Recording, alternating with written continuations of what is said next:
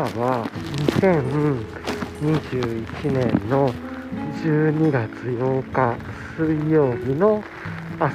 早朝ですね。えっ、ー、ともうこれ音が聞こえてると思うんですけれども今日は一日雨の日。昨日のね、まあ、夕方ぐらいから降水確率雨っていうのが出てたので、えー、とそれで、えー、雨にはなるっていうのは分かっていたんですけれどもそれを、えーとね、今ちょうど雨が降っていて気温が、えー、と大体10度ですね。10.5度で湿度が83%の状況です。で多分ね、えっと、天気予報で見てる感じでは雨の強さが5ミリぐらいっていうような感じのデータが出てました。はい。えー、っと、まあ、こんな感じでね今日のも過ごしていけたらなと思っています。はい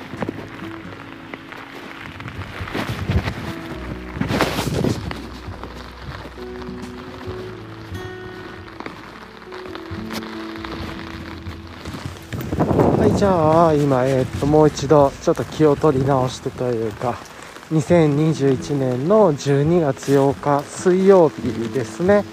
えー、っとあれかな？あのまあ、すごい雨でということで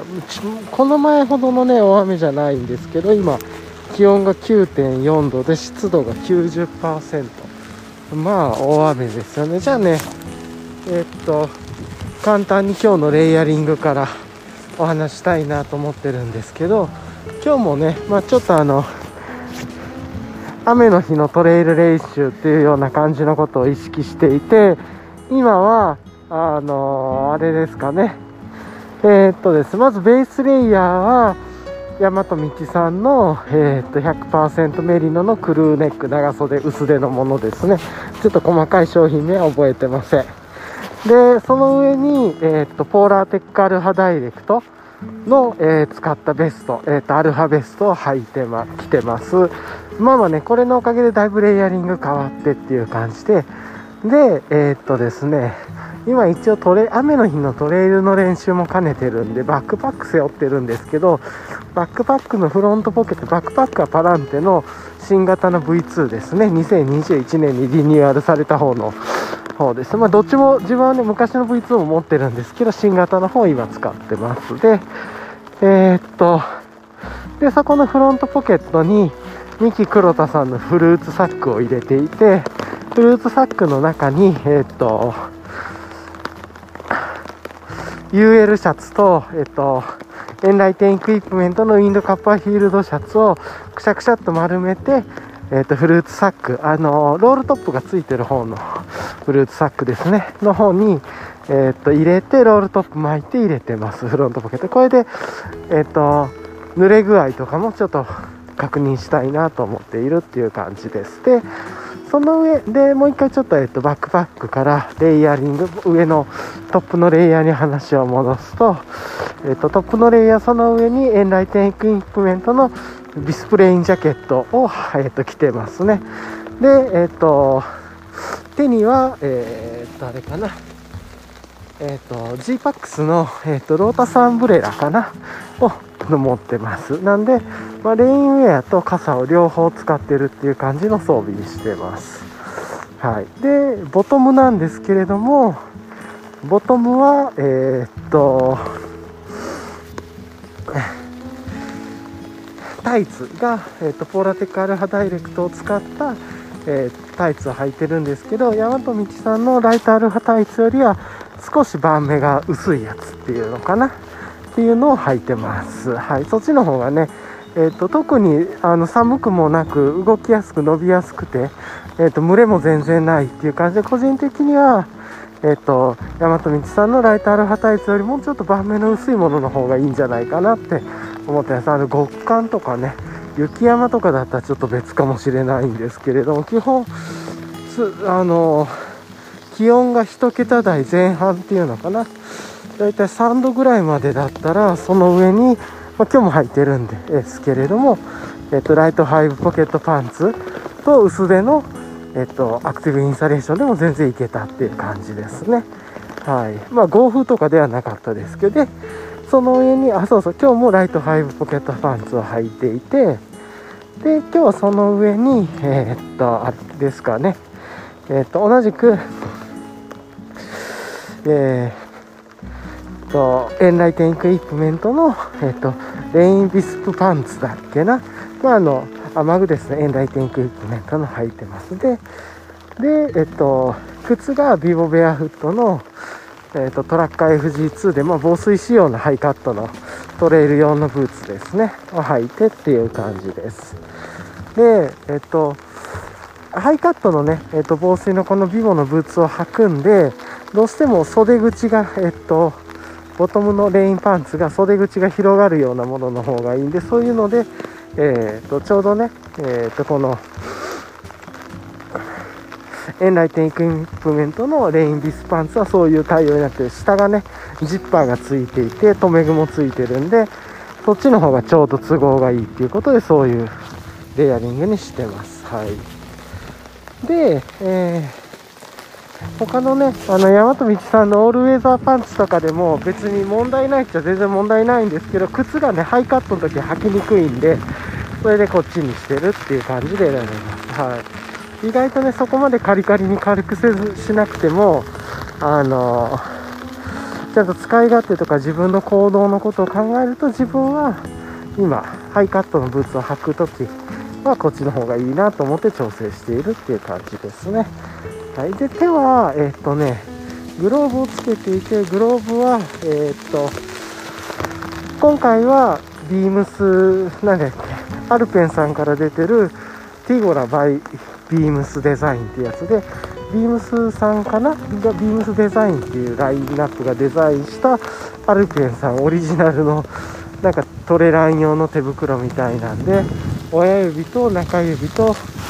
人差し指の指が出せるタイプのグローブにそれに、えー、と今回は、えー、とテムレスをつけてますっていう感じですね。はい。テムレスを上にレイヤリングしてっていう。ただそれ左手だけで右手はテムレスつけてなくていろいろねあのテムレスじゃなくて例えばノローナの何だったっけなとかないろいろ持ってるんですけれどもえーと、今日はテムレスの実験っていう感じでやってます。はいまあなんかなくしたり傷つけたりしてもいい手袋っていうことはすごく楽なんでね まあなんかそういうのも持っておこうかなと思ってるっていう感じです。はい結構ね雨がひどくてっていうのとあとちょっとね昨日のビボベアフットの、えー、と歩いてる時左足がちょっと痛いなって思ってやっぱりね見たら親指のね付け根の方がちょっと赤く腫れてて今もねちょっとやっぱ歩いてたら少し痛いんですよね。特にあの足の指から足の指に負担がかかるような歩き方をするとだね片足から下ろして手のひらというか足のひらぐらいで足を上げるような上げ方にしないとちょっと痛いんであんまり今日無茶しない方がいいかなと思ってちょっと早めに戻ろうかなぐらいで考えてます。はい。っていう感じですかね。はい。まあでもね、こんなすごい雨の中で。で、一応ね、この前、あの、傘をささなくて、レインビスプジャケットで、えー、っとね、いろいろやってた。あ、ちなみにあの、蒸れ感とか糖質感、蒸れ感とか全くないっすね。あの、超快適です。で、レインウェアつけてるのかわかんないぐらいっていう感じで、あ、そういう意味でボトム1個だけねもう1個遊びを入れていてその上レインパンツの上から、えーと、三木黒田さんの、えーと、 Weight Pocket Skirt、まあ、あの Cuben Fiber のスカートを今巻いてますあのこれねとあとファニーパックも、えーと、JMM さんの、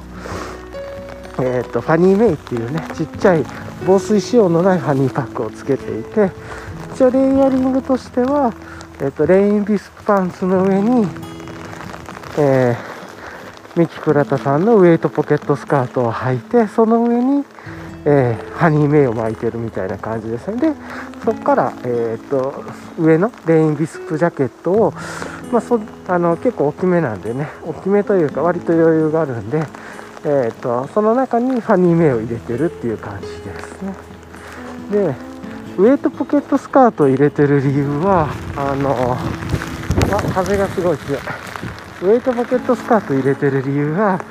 これあの外レインディスクパンツがポケットもないんですよねなんでえっとミキ黒田さんのやつ止水ジッパーのポケットもついてるんで何かあった時にポケットからうんそうそうそううん物がね出せるっていう雨の日でもっていうのがあってまあ意外とねこれでこれもちろんこのスカート巻いてても全然蒸れ感とか厚さも感じないんでこれ結構いいシステムだなと思って自分は今気に入ってますね。で今ねあのこうやって Apple Watch であの録音してるんで Apple Watch のタッチパネルを触って録音する録音停止みたいのをやるので右手がねどうしてもあのこう今あのタテムレスをつけずにやってるんですけれどもまあそのねつけてない方の手のテムレスとかねそういうのをちょっとそのウエイトポケットスカートのポケットに入れといてで上からちょうどねレインビスプジャケットを着ておくとちょうどねポケットも隠れながらあのポケット開けっぱでもねあのレインビスポポジャケットの丈にちゃんと隠れてめちゃくちゃ紙バランスの え、っと今レイヤリングができててこれめちゃいいなと思って、まあ、普段のトレイルの時はねこんなあの録音とかしないんで両手とも、えー、っとレイングローブなんかつけてますしっていう感じなんで、まあ、こんなことは起こらないんですけれどもでもなんかポケットにアクセスするものとか入れる時にねこのミキ黒田さんのレインスカートがあるんでまあのレインスカート巻くんだったらなんかアクシーズクイーンさんのねクナイのゲイターとかあとは他で言うとアンドアンダーさんのロングゲーターとかあとは G パックさんのロングゲーターとかねそういうのでもいいんじゃないかなとも若干思うんですけれども、まあ、膝丈ぐらいまであったら。なんですけれども今日はねあの、まあ、そんななんかあんまりややこしいことは考えず意外とねゲーターって面倒くさかったりもしますしね。装着するの。まあ、アクシーズクイーンさんとかのやつだともう最初からつけといてっていう感じかもしれないんですけれども。まあまあなんかそんな感じのシステムを考えると今、うん、やっぱりあのレインスカート。雨具を履いててもあの傘をね差すっていうのはすごく有効で、まあ、もちろんねこれトレイルのコースだったら、えー、と片手が傘。でもう一つは片手や杖みたいな感じになるか。もしくはね傘をバックパックにつけるっていうやつ。あのショルダーハーネスにつけるってやり方もあるかもですけど一応ねショルダーハーネスしてを持ってきてるんですけどあれやっぱり細かい位置の調整ができなかったり風に弱かったりとかするんでどっちかっつったらあれ僕個人的には雨の日よりは日傘用みたいなね天気がいいけど日が日差しが強いところを歩く時にあのシステムをやってやっぱりそんな悪天候というかでなければあの片手に傘を持ってでもう片方杖か、まあ、ちょっとこうか、えーと、片手を当てながら、えーと、片手に杖を持ちながら、えーと、傘は、ショックコードですねで手首に巻いておいといて持つみたいななんかそれぐらいの方が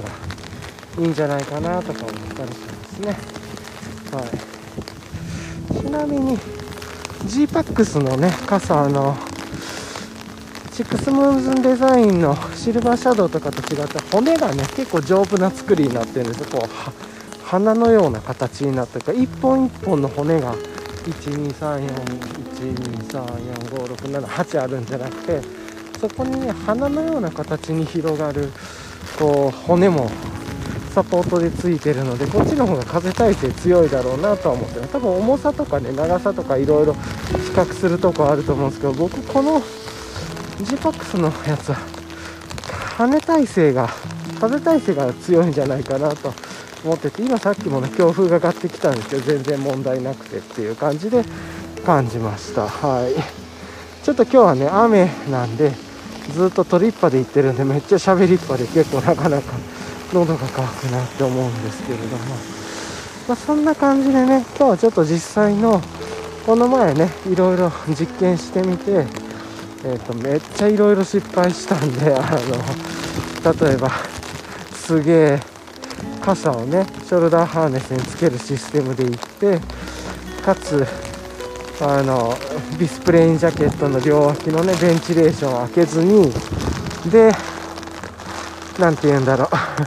でしかもショルダーバックパックの、ね、V2 のショルダーのベルトもぎっちり締めて傘がぶれないようにとかねめちゃくちゃ蒸れたり。で逆に傘をね刺さずにレインジャケットだけで検証しようとしてレインジャケットだけで検証しようとして脇のベンチレーション全開にしてたらバックパックを伝うバックパックのショルダーハーネスを伝う水がベンチレーションの空いてるところからめっちゃ入ってきたりとかして超濡れたりとかね。なんかそういうちっちゃいことちっちゃい失敗いっぱい繰り返したんで今回はベンチレーションがちょっと待ってくださいね。どんなもんだろう。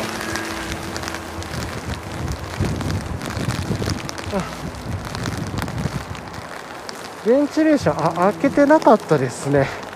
ちょっと一回止めます。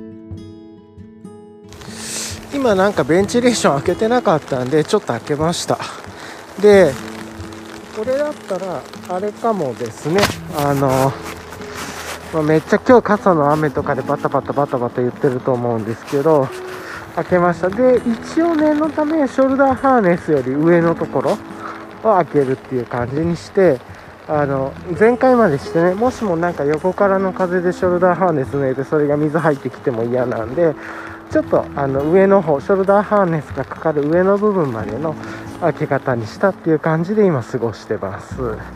で開けてなくても全然蒸れてなくてっていうか開けてると思ってたぐらいだったんでやっぱりこれねえっ、ー、とで寒くもなくっていう感じなんでやっぱりこの結構ね大和道さんのオールウェザージャケットとかだオールウェザーフードとかだとこうはいかなかったんですよね。やっぱり蒸れてっていう感じだったんでそう考えるとやっぱりうんダブルジップここでそんなに今雨の時必要だとも思わないんでやっぱりこの抜け感が倍あるっていうのは糖質性が倍？7万5000ミリでしたっけ？あるっていうのだいぶ強いっすね。で防水性能も倍ですしね。2万ミリでしたっけ？ごめんなさい。ちょっと桁とか単位を間違えてるかもしれないですけどっていうのがねだいぶやっぱりレインビスプーいいですね。であと改善するとしたらあのもうミキ黒田さんのウエイトポケットスカート前提で行くならあの下をアクシーズクイーンさんのゲイターとか他のゲイあの雨じゃない時でももう履きっぱなしにするゲイター富木黒田さんのスカートも羽織るっていうもうそのシステムにしといてあの雨が降ってきたら傘と上のレインだけジャケットだけ出すっていうね。それでもなんかいいのかなって思ったりしましたちょっと三木黒田さんのウエイトポケットスカートの丈が自分は膝上ぐらい膝ぐらいまでにしてるんですけどもうちょっと下げてもいいのか多分これもうちょっとお尻で引っかかるようにしてもいいのかなという感じもするので、まあ、その辺りと区内の長さが朝を検証してになるかなとは思うんですけれども。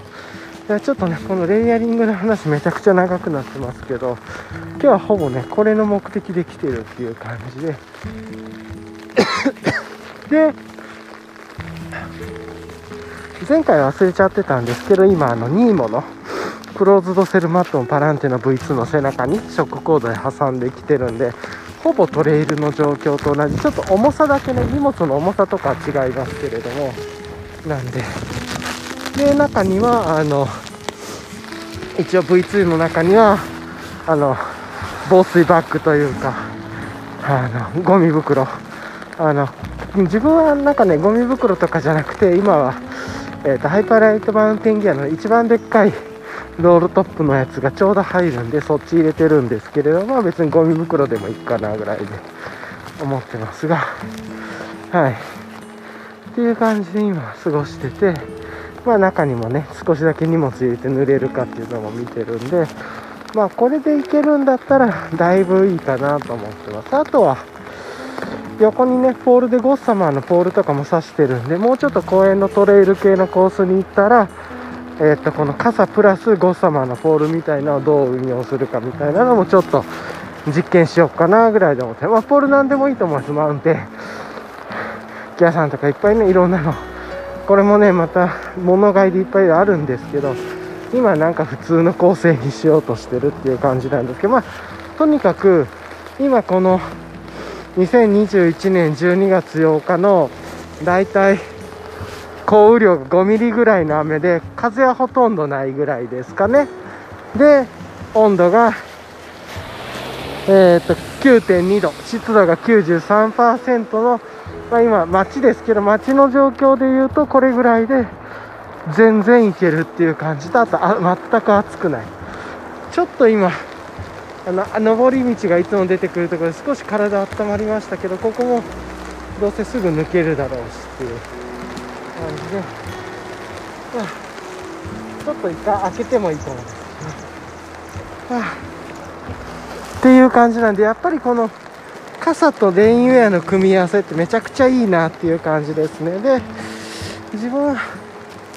そのシックスムーンデザインの傘よりこっちの方が防風性能が強いんじゃないかなと思いながらなんですけれどもでゴッサムは試してないんでちょっと分かんないっていう感じですね。なんですけれどもはい。なんかこの辺りちょっといろいろもうちょっと実験はしがいがあるのかなとは思いつつですけれども。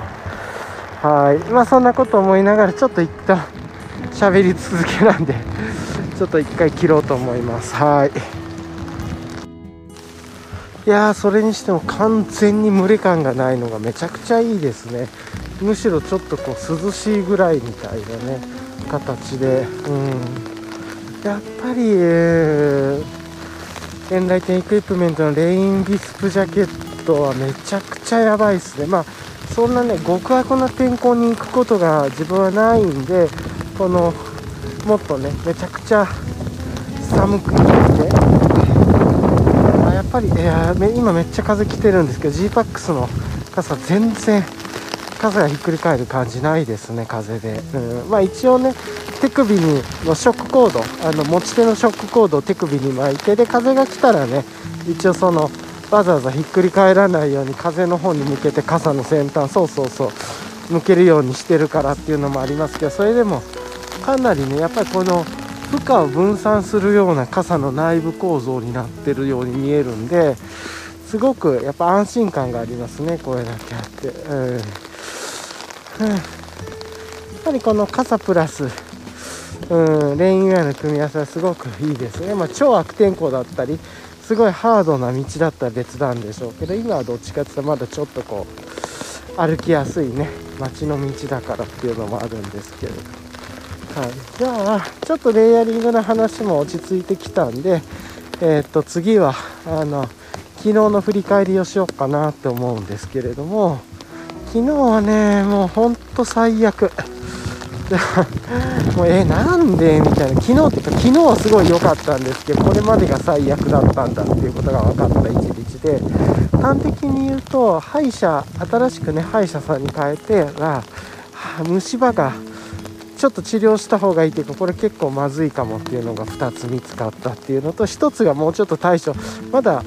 えー、っと大丈夫そうだけれどもうちょっと見ていきましょうっていうのが1つ。ともう1つが前にね抜いた親知らずの上の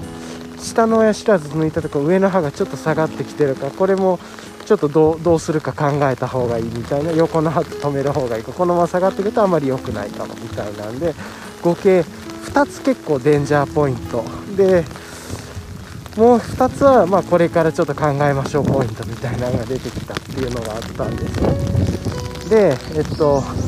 新しい歯医者に行こうと思ったきっかけは別に今のかかりつけ医さんというか、まあ、よく行ってるんですけども風めっちゃ来るけどあやっぱりすごいいいねこれ。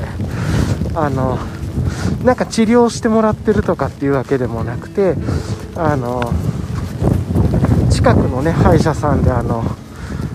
ここ今めっちゃ風吹いてるけど全然行けますね。超風速すごい。10メートルぐらい来てそうだけど。うん。行けましたね。なんだけどあの何なんだろう。でずっとね1回去年というか今年もう去年おとと去年だから去年からですね。歯を1回いたんですごい虫歯があってでそれ抜い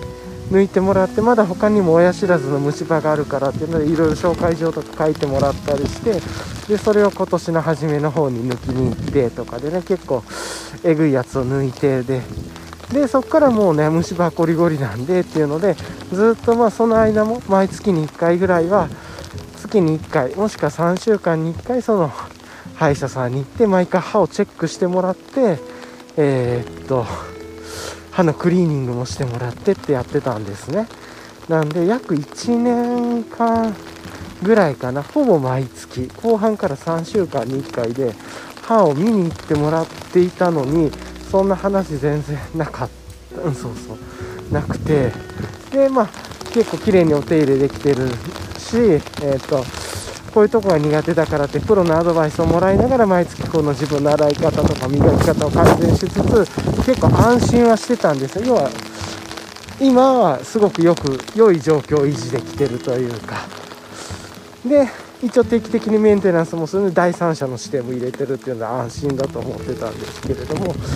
そのとはいえねあのじゃあせっかくその安定してる状態でクリーニングなんか今何か治療を行ってるわけでもないっていうんだったら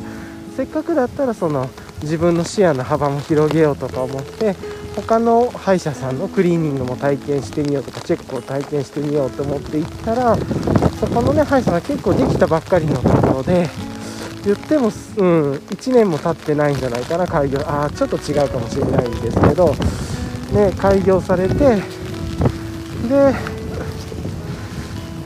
でまあじゃああの他にもね買い物とかの施設も近くにあったりとかするんで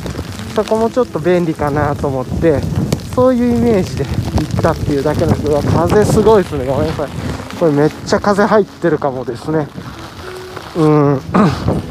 風がひどい。もしかしたら超風が入ってたごめんなさい。今ずっとあの風が来てるのは分かってたけど。マイクを風で防ぐの忘れてましたか？ら午後午後言ってたかもですね。ででそのじゃあせっかくだし普段こっちの歯医者さんも見てみてもしそこも良ければ定期的にその買い物施設とかショッピングモールみたいなところのね近くにも行くことになるんでそれはそれで生活で便利かなとかって思って行ってたんですよ。そしてチェックしてもらったらいけなくてまず最初に口の中いろいろ問診票とか書いてで通してもらって口の中開けてで最初にかあのちょっとゆすいでから結構カメラでパンパンパンパンパンパン口の中をねあのなていうの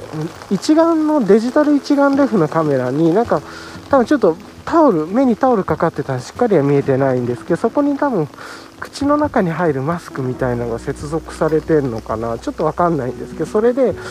こう歯科衛生士さんがまずこうさーっと口の中を見て気になるとこパンパンパンパン、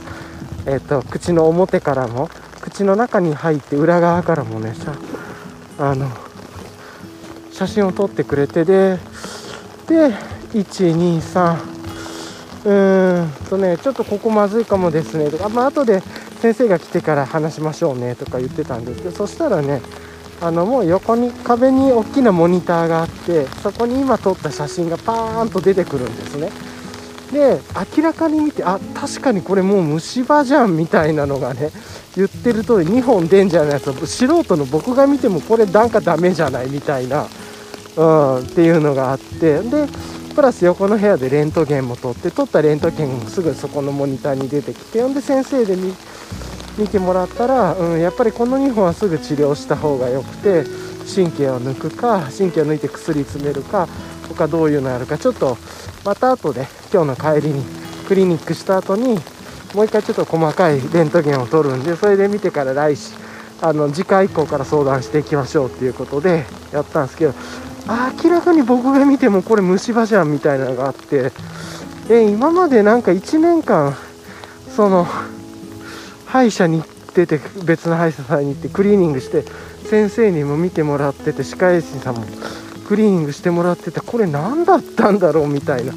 こういうことになりたくて早期発見をしてなるべくそのひどい治療とか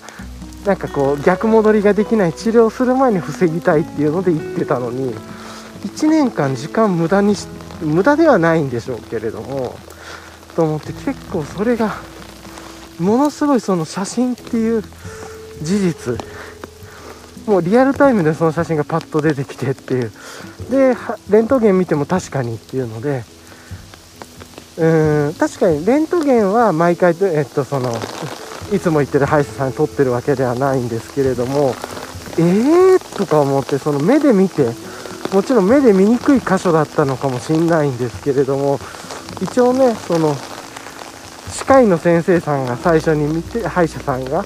先生が最初に見てで歯科衛生士さんも入念に1本ずつクリニクリーニングしてくれててっていう状況の中でえどうなってんの？みたいなことでめちゃくちゃなんかこうモヤモヤするというかえーって思って。なんかそのかかりつけのお医者さんを疑っていたとかそういうんじゃなくてたまたま単純に気分転換で行ってまああの本当にクリ違うどういうクリーニングになるんだろう体験しようぐらいで思ったりなんか病院？違う病院ってどういう UX 体験設計とか 動線設計してんのかなとか施設の中どうなんかなぐらいの興味で行っただけだったのに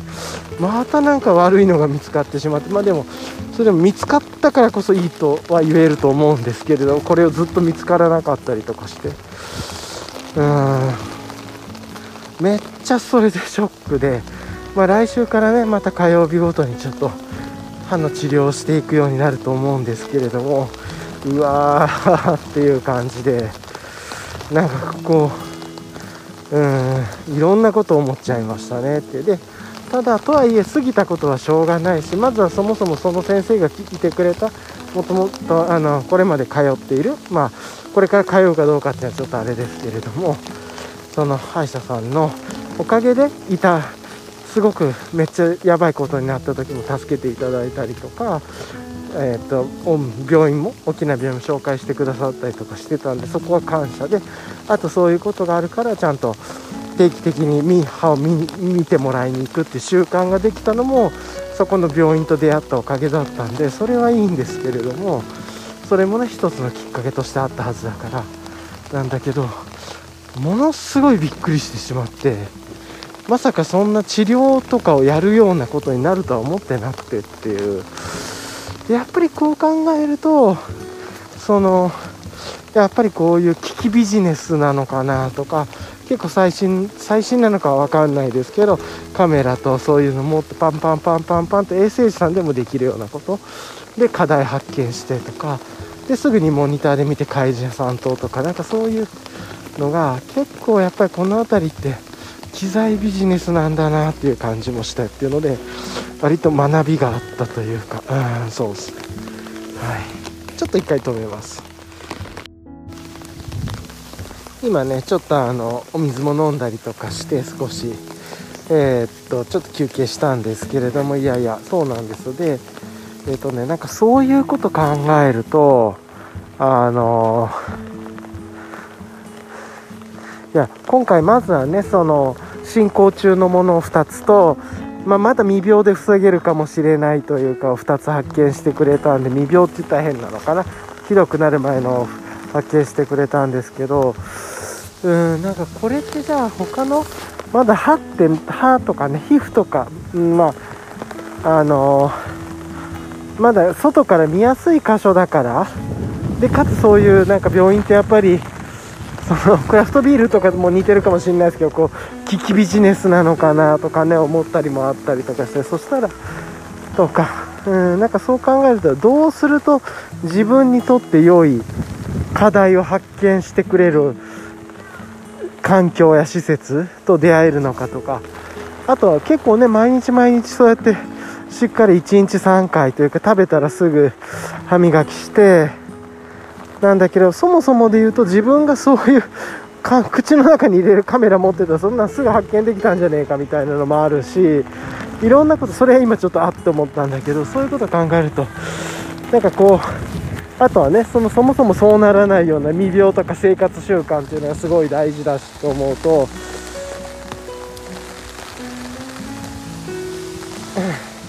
なんかこ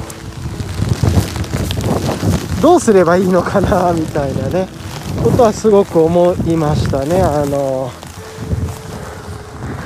他のこの今回歯医歯医者歯科医さんっていうところでしたけれども歯科以外の、えー、っとことについてもうわーここめっちゃ風強いな。うわー強い強い強い。風めっちゃ強い。めっちゃやばいこれ。でも全然ロータスアンベレが壊れる雰囲気もなくてしなやかに曲がってくれてて超いいですね。ああやばいやばいやばいやばいこれはやばい。うん。っていう感じなんで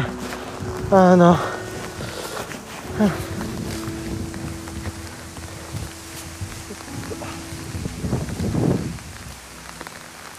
ああすごい今風吹いた。でなんでなんかそんなことすごい思いましたね。なんかいろんな病院を疑うとかそういうわけじゃないんですけれどもなんかその自分の願いは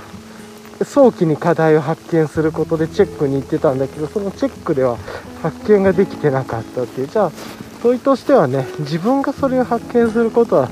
自分の中でできなかったんだろうかとかいや人に任せずにとか。でそれか今回みたいになんか病院で見てもらうとか検診を定期的に違う病院も組み合わせてみるとかをやるのかとか。ただあんまりねいろんな病院に行くのもやっぱりそのデータがバラバラになるから良くなくて今回治療とかの目的じゃなくてあくまでもこうクリニックというかの目的で行ってたんで、うん、しかもそのねなんか血液のデータ見てデータの状況が分散していくわけではなく単純に歯石を取ってもらうとかなんかそういうのでやってもらおうと思ってただけなんで行ったんだけどちょっといろいろ考えないとなっていうのは思ってまあすごくこれから痛い経験になるんだろうけど良い経験にもなったというか。まあでもそんなのを考えたらなぜいつか人は死ぬのにこうやって抗って健康とか考えるんだろうってそもそもの問いにも向かうしもうほっといて病気になるままになればいいのかなとかね。まあ嫌だけど絶対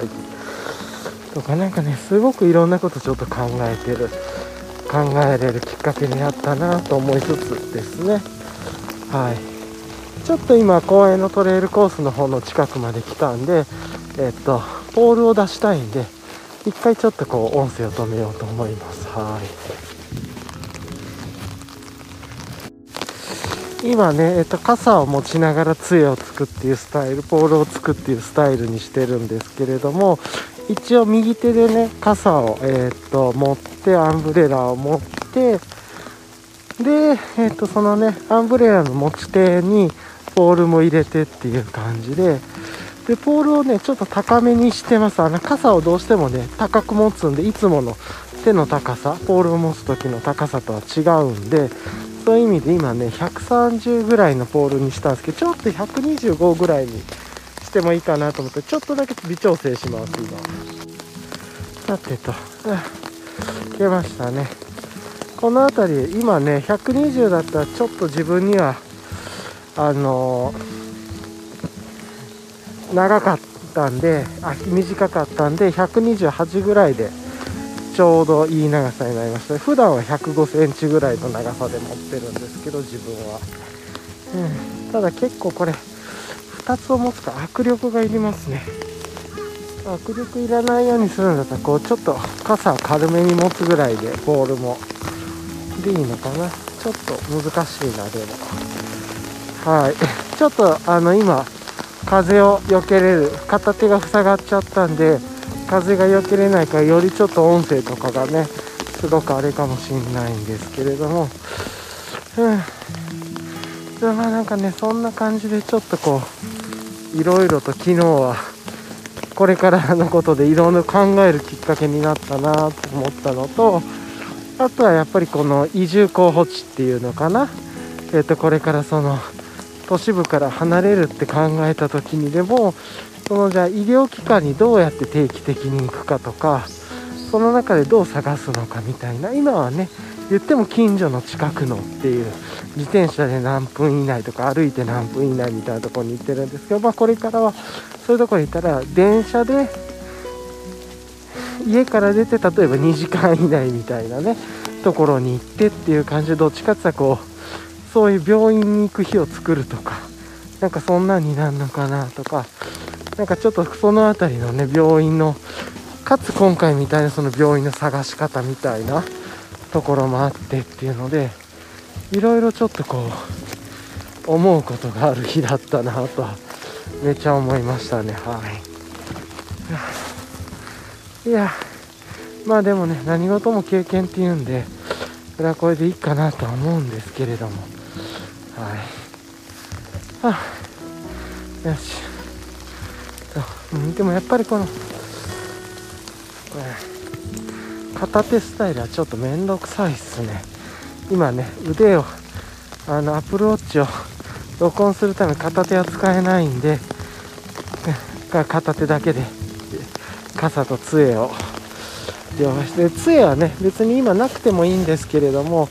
この雨の深さを確認するとかでも使えるんで一応ねポールと傘をどう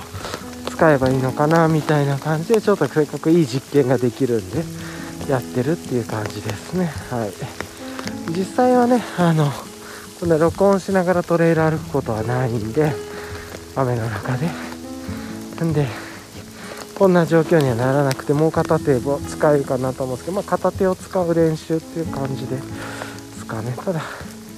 やっぱり傘握りながらだとちょっとやりにくいですね。一回止めます。そっか。今もう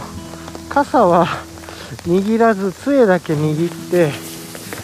あでも難しい傘をね首にちょっとかけながら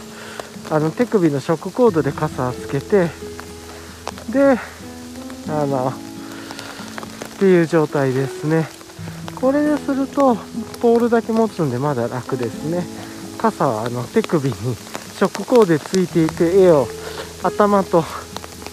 あの首で支えているような状態でちょっとね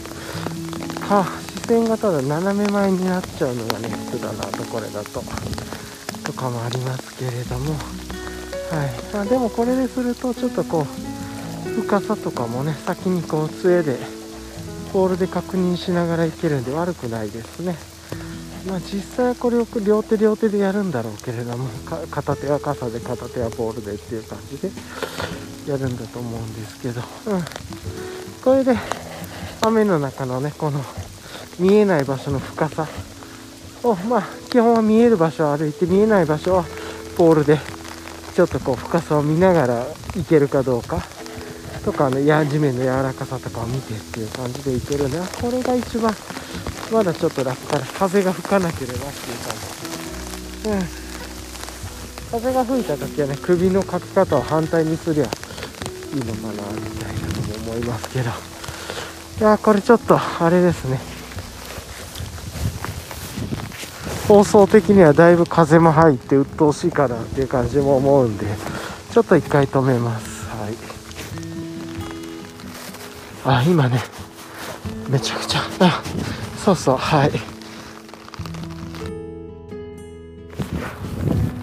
今ちょうど録音できてるかと思ったら録音できてなくてすごいショックだったんですけど。さっきねあの公園のトレイルコースをもう一回ちょっと簡単にさっき話したこと話すと公園のトレイルコースをあのこの録音とかねもうやめてえっ、ー、と片手に傘、えーと、左手に傘を、えーと、ショックコードでくくって持ってショックコードを手首に通してね傘についている。持ってで右手には、えーと、ポール。あこれあれなのかな？アラームがかかってるからアラームが鳴ったら録音が止まるっぽいね。ああなるほど。いやちょっとね急いで帰らないとダメなんで今すごく急いでるところなんですけれども。でねそういう風にしてあの片手でこう完全にねこう歩くことだけに集中してここ歩けるかなとか公園のトレイルとはねいう感じなんでそんな本当格的なとこじゃないんですけどいい感じのトレイルの場所もあったりこうねくぼみとかに水が溜まったりとかしてこの前の大雨ほど溜まってたわけじゃなかったんですけれどもそれでもあちょっといい感じだなと思ってえー、っとそのトレイルコースを楽しんでいたっていう感じのことをやっていました。はい。ちょっとね今急いでるんでこれから急いで歩いて向かおうと思ってます。はい。っていう感じですかね。はい。いやそれにしてもすごく寒い。っていう感じで。はい、やっぱりすごくね、なんかその、ただ歩くことだけに集中する、それで雨でとか、ちょっと条件も違ってってやると、なんかこう、禅とか瞑想の世界に入ってるみたいなあやっぱりアラームが鳴ったら止まりますね、ボイスメモ。そうそう。でね、ただ歩くことに集中してってやると、なんかね、瞑想みたいな感じになって、自分にとってすごく心地のいい時間だったなと思って、本当今ここに向き合うというか、っていうことをちょっと感じたりしました。はい。じゃあちょっとね、急いでるんで、今急いで戻ってっていう感じで、また、ちょっと今日の振り返りとか、今日はなしかなっていう感じな、えー、っと、今日の、今日の計画とか、明日の振り返りなしかなって自問自答とかっていう感じも思うんだけど、そうそうそう。なんだけれども、とりあえずちょっと急いでね、向かおうと思ってます。はい。な感じです。はい。